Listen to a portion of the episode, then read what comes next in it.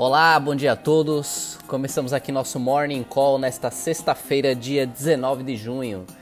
Eu sou o Clinton Brito, assessor de investimentos, trazendo para vocês as principais notícias que podem impactar os mercados ao som de 1985 do álbum Band on the Run, lançado em dezembro de 1973, de Paul McCartney and Wings. Esse foi o quinto álbum de Paul McCartney após deixar os Beatles. Então vamos lá às notícias. O Ibovespa fechou em alta nesta quinta-feira, na contramão das bolsas americanas que terminaram o dia entre perdas e ganhos. Após a reunião do Copom de quarta-feira, o dólar subiu 2,1%, cotado a R$ 5,37. No mercado de juros futuros, os DIs longos também apresentaram alta. Os mercados internacionais voltam a registrar ganhos e apontam para a quarta semana de alta das últimas 5, com poucos indícios de um segundo confinamento e dados mostrando recuperação econômica. Estados Unidos sobe 0,9% e Europa 1,2%, e após um fechamento igualmente positivo na Ásia. Nos Estados Unidos, destaques para notícias de que a China planeja acelerar as compras de produtos agrícolas americanos para cumprir o acordo comercial da primeira fase após negociações no Havaí.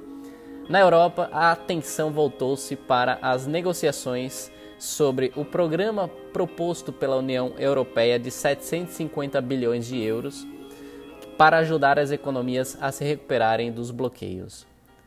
No Brasil, as atenções seguem voltadas para os desdobramentos e impactos da prisão de Fabrício Queiroz, ex-assessor parlamentar de Flávio Bolsonaro, que foi detido na casa de um advogado próximo da família presidencial.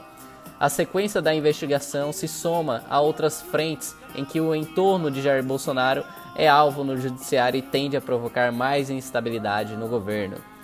Na economia, influenciado negativamente pelas piores performances dos principais setores da economia brasileira em abril, indústria, comércio e serviços, o índice de atividade econômica calculado mensalmente como uma métrica do PIB pelo Banco Central, chamado de IBCBR, apresentou uma contração de 9,7% na comparação mensal de abril e de 15,1% na comparação anual desse mesmo mês.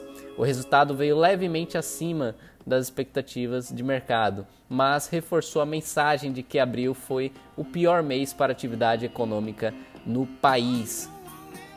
De acordo com a Folha de São Paulo, a equipe de Paulo Guedes está preparando um plano que será submetido ao ministro nas próximas semanas para definir uma meta para a dívida pública.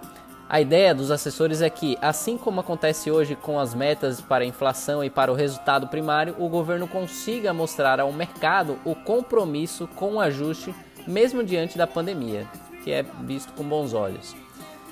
Pelo lado corporativo, o presidente do Senado, o senador Davi Alcolumbre, anunciou que o novo marco regulatório do saneamento, projeto de lei 4162 de 2019, deverá ser votado na próxima quarta-feira, dia 24.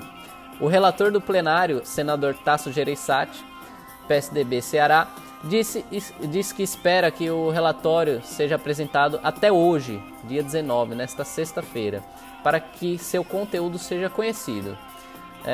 Espera-se uma reação positiva das ações de saneamento no pregão de hoje, em particular de Sabesp e Copasa, candidatas a eventuais projetos de privatização. Atenção a esses dois papéis. Em relatório recente, a XP apresentou mais detalhes sobre o marco regulatório do saneamento básico e as recomendações dela dentro do setor. Falando um pouco mais sobre cenário macro internacional, Cradle Witching hoje, um dos dias mais movimentados do mercado, com um evento trimestral que marca o vencimento de opções e rolagem de derivativos e coincide normalmente com o rebalanceamento de grandes índices como o S&P 500. Volumes de negociações ainda mais elevados, uma vez que muitas alterações serão necessárias dessa vez. Coronavírus. Nos Estados Unidos, os mais ricos têm 13% mais chance de fazer isolamento social que a classe média. Para as classes mais baixas, essa diferença é ainda maior. Macro Estados Unidos, pedidos de auxílio-desemprego vieram em 1,5 milhão, expectativa era de 1,3 milhão. E hoje sai o resultado da conta corrente às 9h30 dos Estados Unidos. Dentro do noticiário corporativo internacional, regulação das redes sociais. As censuras aplicadas aos tweets de Trump iniciaram uma discussão que pode retirar a imunidade garantida às plataformas, atualmente classificadas como neutras, por não interferirem no conteúdo postado por seus usuários. Não parecem neutras. Facebook já possui 35 mil funcionários responsáveis pela segurança da informação. O YouTube, que pertence ao Google, contratou 10 mil nos últimos 2 anos para controlar as 9 horas de conteúdo sendo postadas a cada minuto. E o Twitter poderá enfrentar problemas mais sérios, uma vez que a firma está focada em controlar conteúdo para reduzir o bullying, entre aspas. Setor de luxo registrou forte aceleração de vendas na China e, apesar do segmento ser mais resiliente, a baixa exposição ao comércio eletrônico pode prejudicar vendas.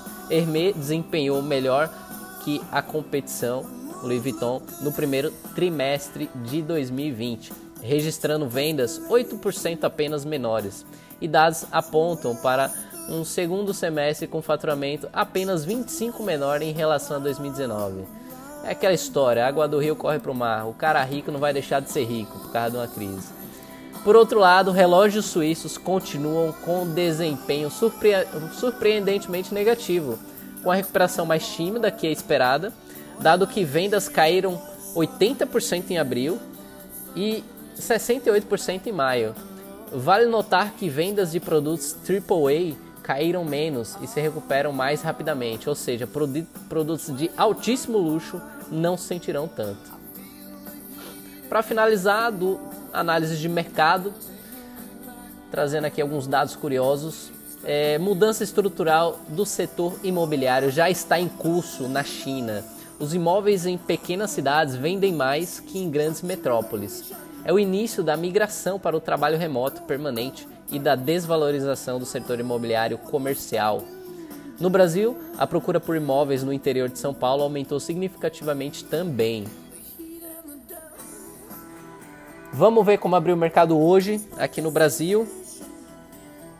O índice futuro abriu em alta, mais um pregão, sendo cotado neste momento a 97.700 pontos, o que representa uma alta de quase 1,8%. Já começam os bolões para a bolsa a 100 mil pontos. Dólar opera em queda de 0,68%, cotado a R$ 5,34. Os contratos futuros de DI operam em queda, e a parte média e longa da curva e a parte curta opera estável. O contrato futuro do S&P 500 ainda não começou a ser negociado no dia de hoje. Fala aqui às 9h11. Então, é isso, pessoal. Vou ficando por aqui. Por hoje é só. Agradeço a todos pela audiência. Desejo a todos um excelente final de semana e bons negócios.